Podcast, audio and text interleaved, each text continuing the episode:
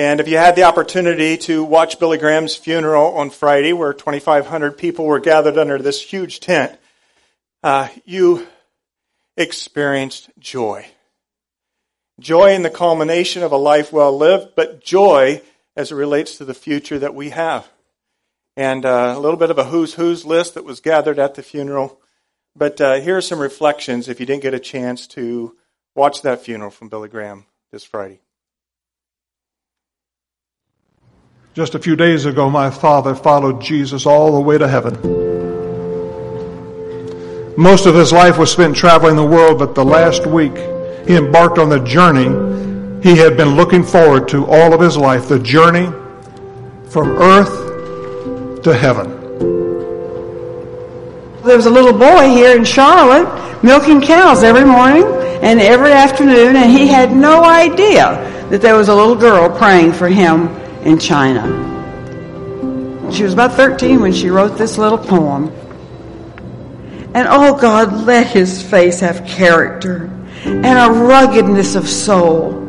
And let his whole life show, dear God, a singleness of gold. The Lord answered every single one of those prayers at Mother and many more. I have learned this week as never before that everybody has a Billy Graham story. But I have my own Billy Graham story. Being stubborn, willful, and sinful. I married a man on New Year's Eve. And within 24 hours, I knew I'd made a terrible mistake. After five weeks, I fled. I was afraid of him. What was I going to do? And let me tell you, you women will understand you don't want to embarrass your father. You really don't want to embarrass Billy Graham. I rounded the last bend in my father's driveway, and my father was standing there waiting for me.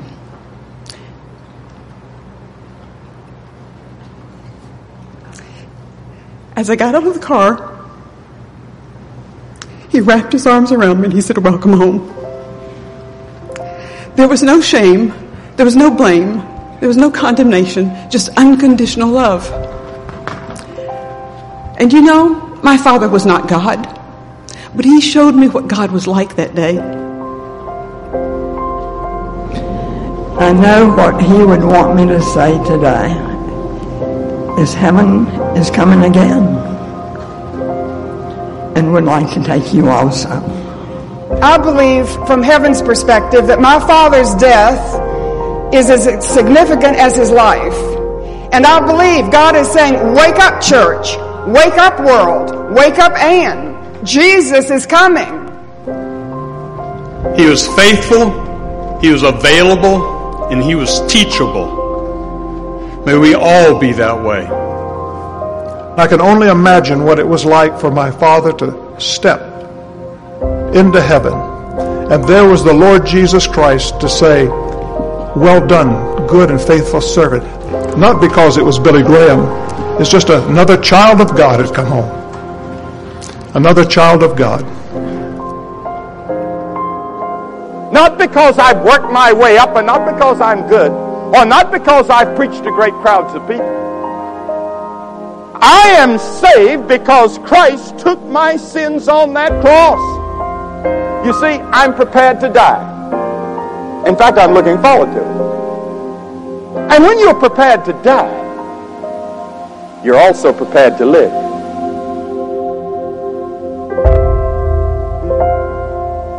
And when I come to the gate of heaven, and if they have a password, I'm going to say, only to the cross I cling. I have no other hope of heaven except by his cross.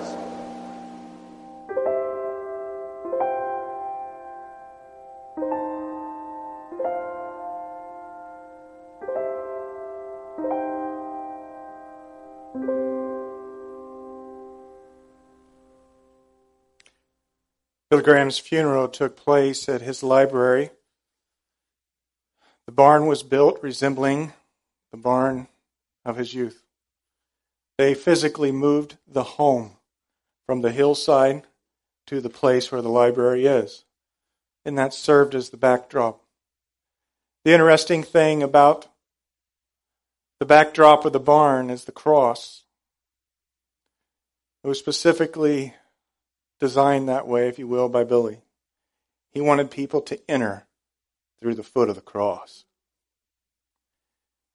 And that message he preached over seven, eight decades that the only way to Jesus is through the foot of the cross. And when you come to the foot of the cross, you lay down your life. Isn't it interesting that someone who has all those accolades would still say, as it did on the music video, and you heard him say it there in that video, that when he would stand before God on the final day, he would just acknowledge, I am a sinner. Not that I'm a preacher, or not that I've filled stadiums and spoken 185 countries around the world for you, Jesus. He would just simply come in humility and say, I'm a sinner. And the password would be to the cross I cling. The passage we look at today in Philippians is written by the apostle Paul. And what we find in this passage today is the exact same thing that Billy Graham was declaring 2,000 years later.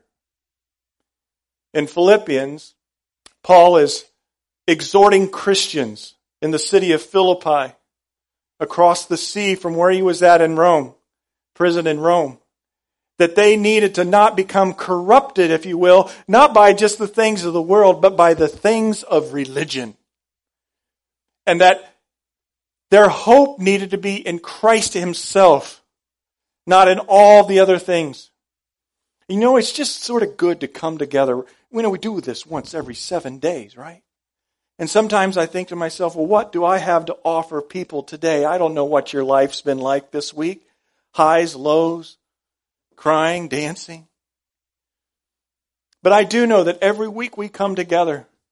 Every seven days we need to recalibrate our life because we get pulled in different directions by the world and we get pulled in different directions by religion.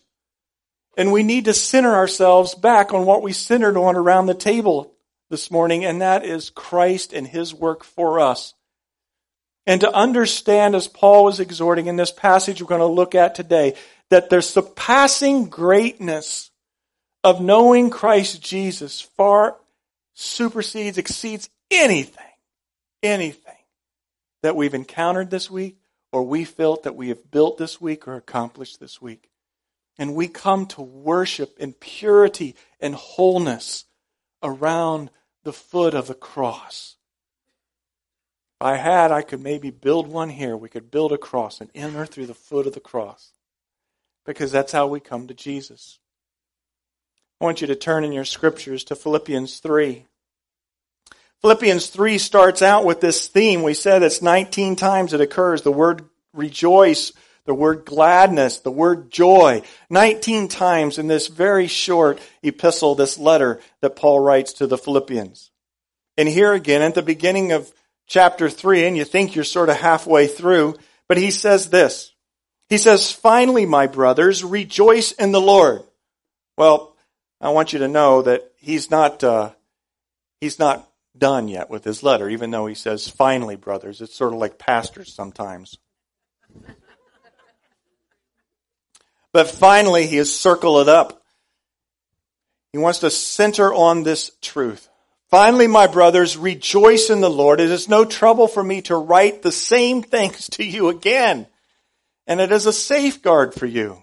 The same things he's spoken to them before, same things he sort of alluded to already in this letter. He tells them to come back and get plumb line, get centered at the foot of the cross of who Christ is and all that he's done for you. But then it's interesting what happens is he has this little upbeat tone right here in the middle of this letter. Hey, rejoice in the Lord. It's no trouble for me to write these things to you again. It's a safeguard for you. And then all of a sudden, he like turns a little vicious, or at least straightforward. He puts an edge on himself. Have you read this before? Watch out for these dogs. Ooh. What's the matter, Paul? Watch out for those dogs, those men who do evil, those mutilators of the flesh, for it is we who are the circumcision, who worship by the Spirit of God, who glory in Christ Jesus and who put no confidence in the flesh, though I myself have reasons for such confidence. What is going on? Did something like really bother him that he just had to get out? Yep. Yep. He was bothered by perceived Judaizers, and what Judaizers were are people who came out of the Jewish tradition and faith, as wholesome and good as it was. I mean, it's part of our Old Testament, and God's blessed the Jews. But Judaism, the Judaizers moved into a works righteousness. In other words, they moved into the camp that said your standing with God is determined by what you do and do not do. And Judaizers said, okay, you can be a Christian, you can be a Christ follower, but you have to first do everything that the Jews are supposed to do that make them good Jews. And one of those key things is if you were a Jew, you were circumcised. All right? Circumcision, cutting the foreskin of the male, and you needed to be circumcised in order to be a good Jew. And so he gets sort of upset with them. It wasn't just circumcision, it was other works that they were front loading the gospel, the good news of Jesus Christ with and saying, hey, all right, we hear you. We hear you. Jesus is the, maybe the Messiah, that kind of thing. But before you get all excited about Jesus' Messiah, please do not run away from your old time religion of Judaism. And Paul was quite upset about this. He had seen it happen in some other churches. He wasn't going to allow it to happen in Philippi. And so he gets rather indignant. And he tells them, watch out for the dogs, the people who are evil, those mutilators of flesh. Those are pretty, those three things are pretty strong elements right there, aren't they? Now, let me ask you. On your faith journey, your understanding of God, and wasn't Billy Graham's one daughter there who had gone through tragedy and relationship and broken marriage? Wasn't that a beautiful example? If you watched the, the funeral, um, you heard the Fuller story. And by the way, you can watch that whole funeral online. Uh, and I think even tonight there's a special on Fox about tributing to um, Billy Graham's life you wouldn't want to miss.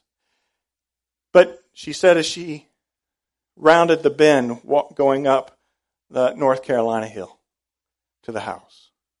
There, her father, Billy Graham, was waiting on her. Just like the prodigal son story in Scripture, right? And with outstretched arms, with no shame, no guilt, just simply said, Welcome home. Welcome home. And as she said, it wasn't that her dad was God, but her dad represented God's love to her. You know in your spirit the God who needs to be. Maybe you were taught that God was a, a mean judge and he would be, you know, standing at the top of the hill, not with a club, but maybe with a shotgun in Carolina. No. Outstretched arms. And you're like, well, that's the kind of God I would want. Well, that's the kind of God that exists. The God who loves. Yes, is he a just God? Is he a holy God? Does he have to deal righteously with the sin of the world and the sin of your life? Yes, but that's what he did at the foot of the cross. And the God that you're seeking on your journey is a God of love who forgives and transforms and changes, not by you getting your act together. And we mentioned it last week. Every crusade closed with the song, Just as I am. You come just as you are without one plea to accept him into your life as Savior and Lord. But on your journey of discovering God's love, have you had some dogs step in the way that tried to tell you that you're not worth it? There's something you've done in your past, there's something you're not doing in your present, that you need to get your act together. You gotta do those things, otherwise your acceptance to God is not gonna be good. He, he's not going to be standing at some top of the hill as you wind up the road in your car and, and you will receive his embrace. You're going to see, receive condemnation because you're not measuring up by doing everything that's needed. Friends, today we have that same struggle. It's not Judaizers It's called legalizers to me, and people that are legalistic. We are saved by grace through faith, it says of Scripture, and this is the message of salvation. And whether it's men, women, young, old, they can do evil to you. Paul describes them as mutilators of the flesh, putting all these fleshly requirements on people's lives. And he wants to warn you and I don't fall prey to such thinking. Don't fall prey to such thinking. Paul. Paul says, I put no confidence in the flesh, though I myself have reason for such confidence. And then he goes off on a list. A list. Have you seen this list before? If anyone else thinks he has reason to put confidence in the flesh, I have more. He did the one upmanship, I call it. I'm better than you. I've done more than you. I've been there, I've excelled, and I am at the pinnacle. You are not, is what Paul's saying. I have more. Circumcised on the eighth day the people of Israel, of the tribe of Benjamin, a Hebrew of Hebrews, in regard to the law, a Pharisee. In, as for zeal, persecuting the church. As for legalistic righteousness, faultless. He in essence said he had the right ritual, the right race, the right family, the right religion, the right occupation, the right zeal, and the right morality. Paul says, I've been there, I've done that. Why? Paul was of the Jewish faith. He was a Pharisee. He was at the pinnacle of all the religious people doing what he needed to do according to the law. And he had every right to be able to stand before others and point his finger. And that's what he was doing. And when Christianity emerged, if you will, it wasn't called that then, but when Jesus Christ came on the scene and he started preaching this salvation through faith and grace and his love, and then he went to the cross and died and was raised from the grave, Paul was persecuting Christians who were following Jesus because he thought Jesus was a false Messiah. And do you remember what happened? He was on his way from Jerusalem to the city of Damascus, and on his way to Damascus, Jesus met him, blinding him, and he fell to his feet. And he said, Lord, what would you have of me? And Jesus said, Paul, Paul, or Saul, Saul, his name was changed later, why do you persecute me? Jesus confronted Paul, and something dramatically changed in his life at that point of conversion.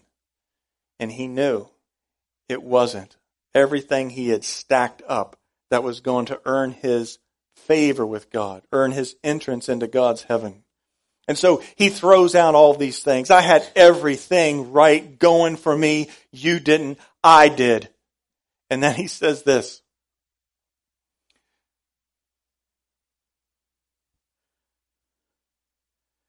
But whatever was to my profit, I now consider loss for the sake of Christ. What is more, I consider everything a loss compared to the surpassing greatness of knowing Christ Jesus my Lord, for whose sake I have lost all things. I consider them rubbish, that I may gain Christ and be found in Him, not having a righteousness of my own that comes from the law, but the righteousness that is from God and is by faith I want to know Christ and the power of his resurrection and the fellowship of sharing in his sufferings, becoming like him in death, and so somehow to attain to the resurrection from the dead. Not that I have already obtained this or have already been made perfect, but I press on to take hold of that for which Christ Jesus took hold of me. Brothers, I do not consider myself yet to have taken hold of it. But one thing I do, forgetting what is behind and straining towards what is ahead, I press on toward the goal to win the prize for which God has called me heavenward in Christ Jesus. And all of you who are mature should have such a view of things. And if on some point you think differently, that too God will reveal to you. Only let us live up to what we have already attained.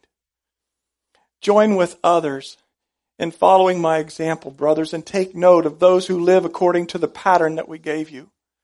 For as I have often told you before, and now say again, even with tears, many live as the enemies of Christ. Their destiny is destruction. Their God is their stomach and the glory, their glory is in their shame. Their minds are on earthly things, but we have a citizenship in heaven and we eagerly await a savior from there, the Lord Jesus Christ who by the power that enables him to place everything under his control will transform our lowly bodies so that they will be glorified and they will be transformed into the glorious. Amen.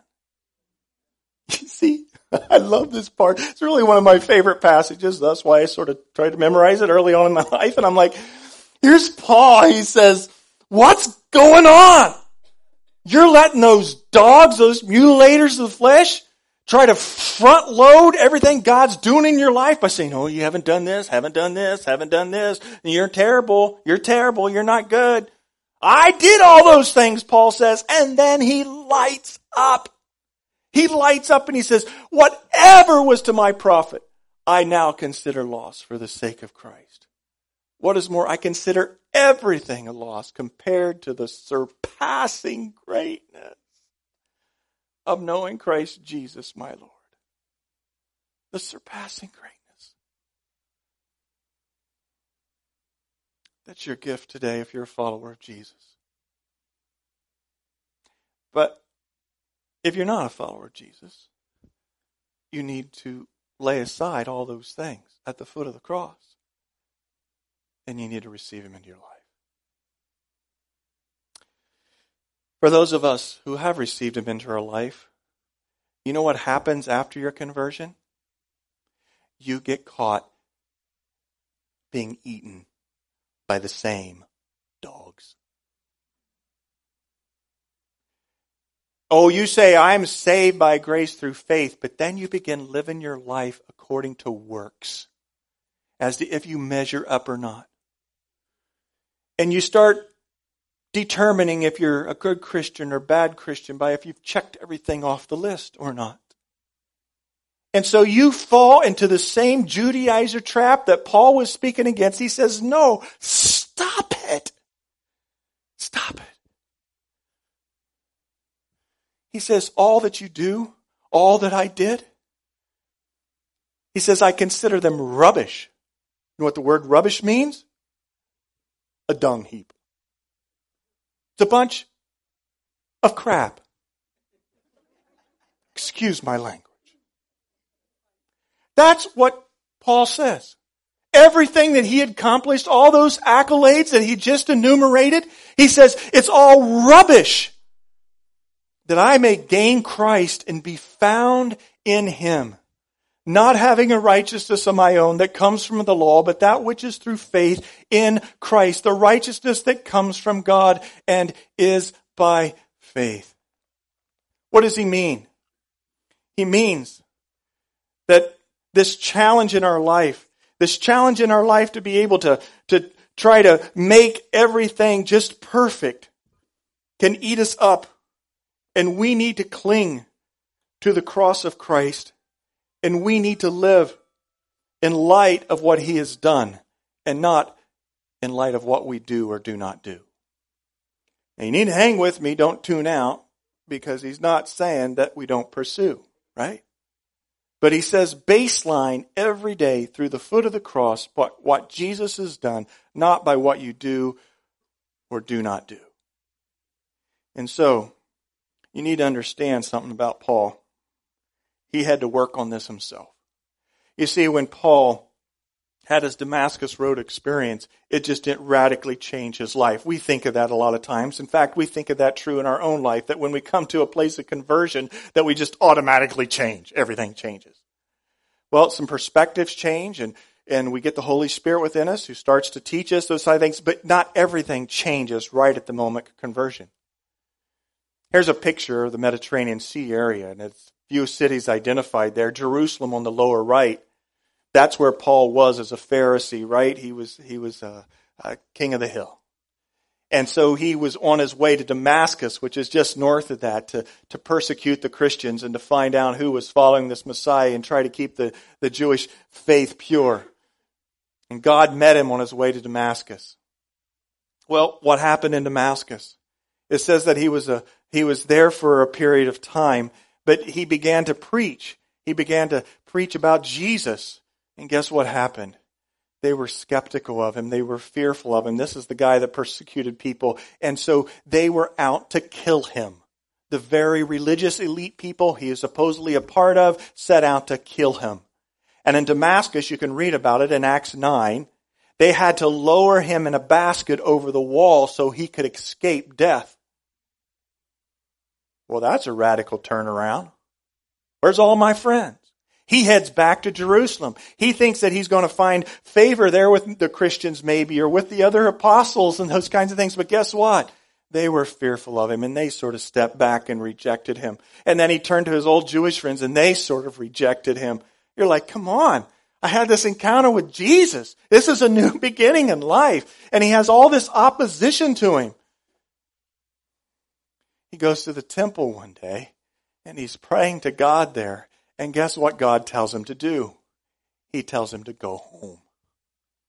So Paul goes home. He, he sets out. Barnabas was actually for him, and Barnabas tried to stick up for him, but he goes to the coastline in Jerusalem and, and he sails up to Tarsus because Tarsus was his hometown in Galatia there, which is modern day Turkey. And so he camped in Tarsus. Do you know how long it said that he probably was in Tarsus? Five to seven years. We don't hear anything about Paul in Tarsus. Five to seven years after his conversion. No accolades, no big time messages, no letters that are recorded. What do you think God was doing with Paul when he was in Tarsus? He was molding him. He was remaking him. He was helping him see the light. And that's where he became passionate. He ended up then, uh, Barnabas ended up taking him to Antioch. Antioch was where the first, the people were first named Christians. And from there he began doing his travels in, in the known world at that time to the Gentiles, not the Jewish people, because God said that was your mission. And so he went to other places like Colossae and Ephesus and, and Philippi, which is where our letter's from. He ends up in prison, most likely in Rome. And so he's writing this prison letter. And so his ministry takes off. But friends, five to seven years in Tarsus. And what was he learning in Tarsus?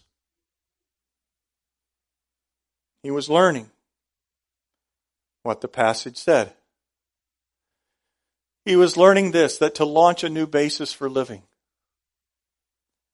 you need to reckon moment by moment upon this truth that nothing ever done by myself can ever add or take away from what Jesus Christ can be in me. I consider all things to be rubbish, he said, that I may be found in Christ. What does it mean to be found in Christ? Well, let's say, for instance, this open Bible is the life of Jesus. And this card is your life, or it was Paul's life. If I place the card in the scriptures, in the life of Jesus, and I close it up, that's what it means to be found in Christ. Everything that Christ is, in all of his beauty, all of his holiness, you are now found in him. Your life is hidden with Christ in God, scripture says.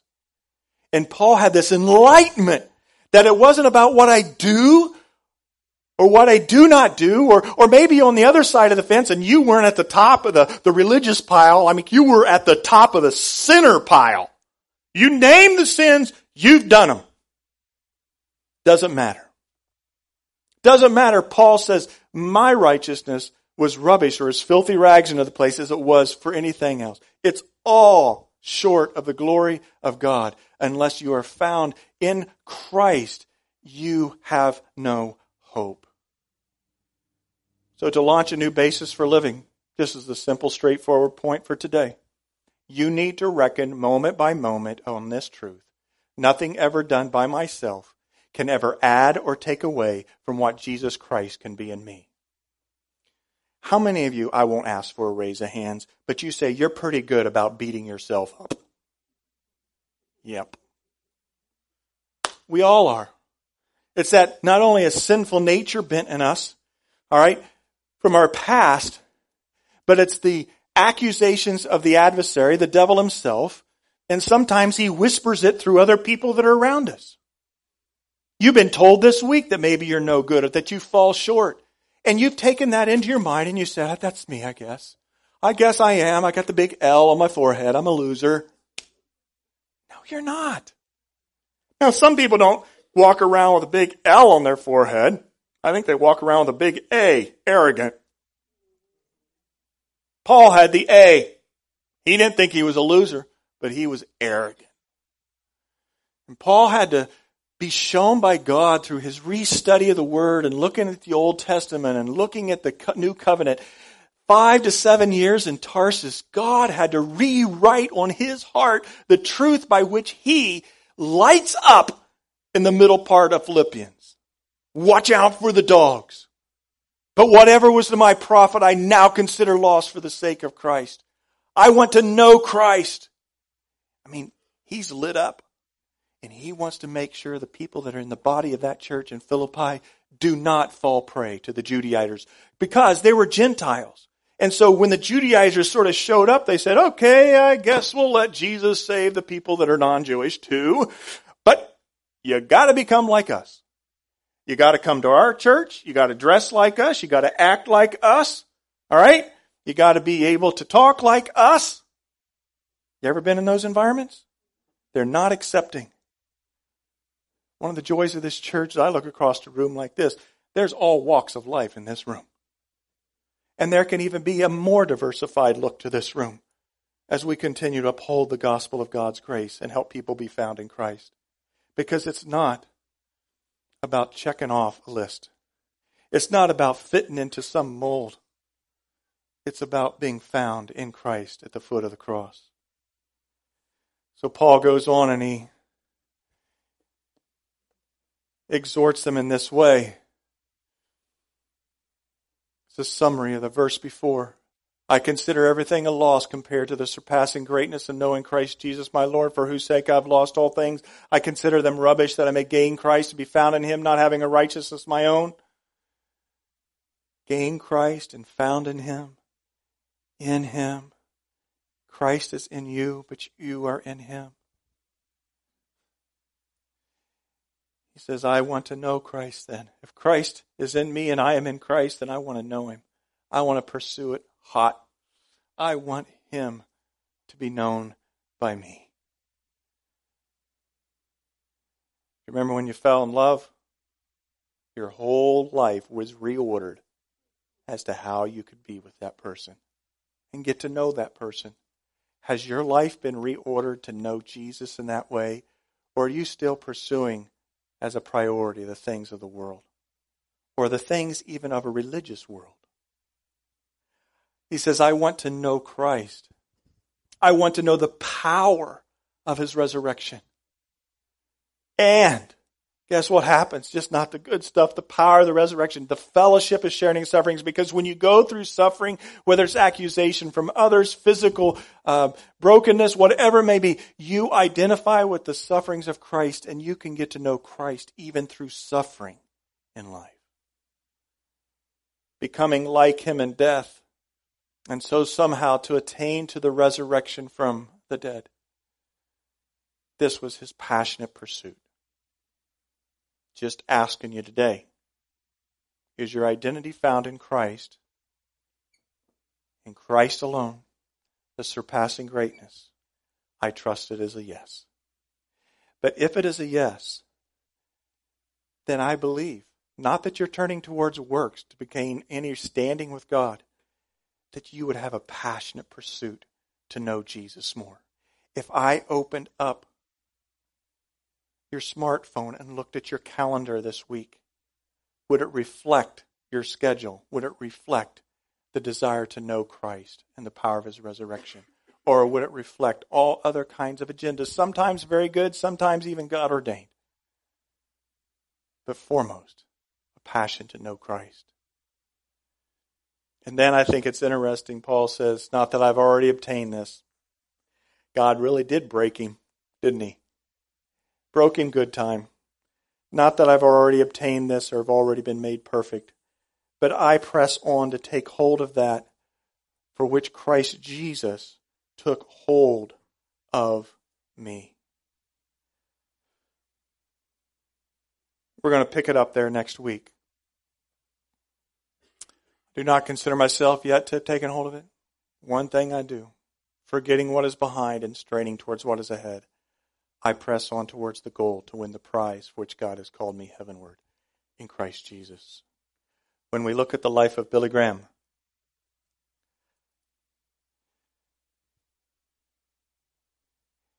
he won the prize.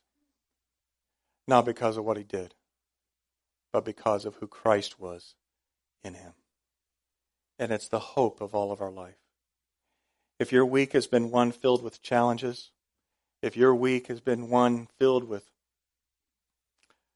discouragement, maybe even coming from others, if your week has been filled with, I think I'm doing pretty good,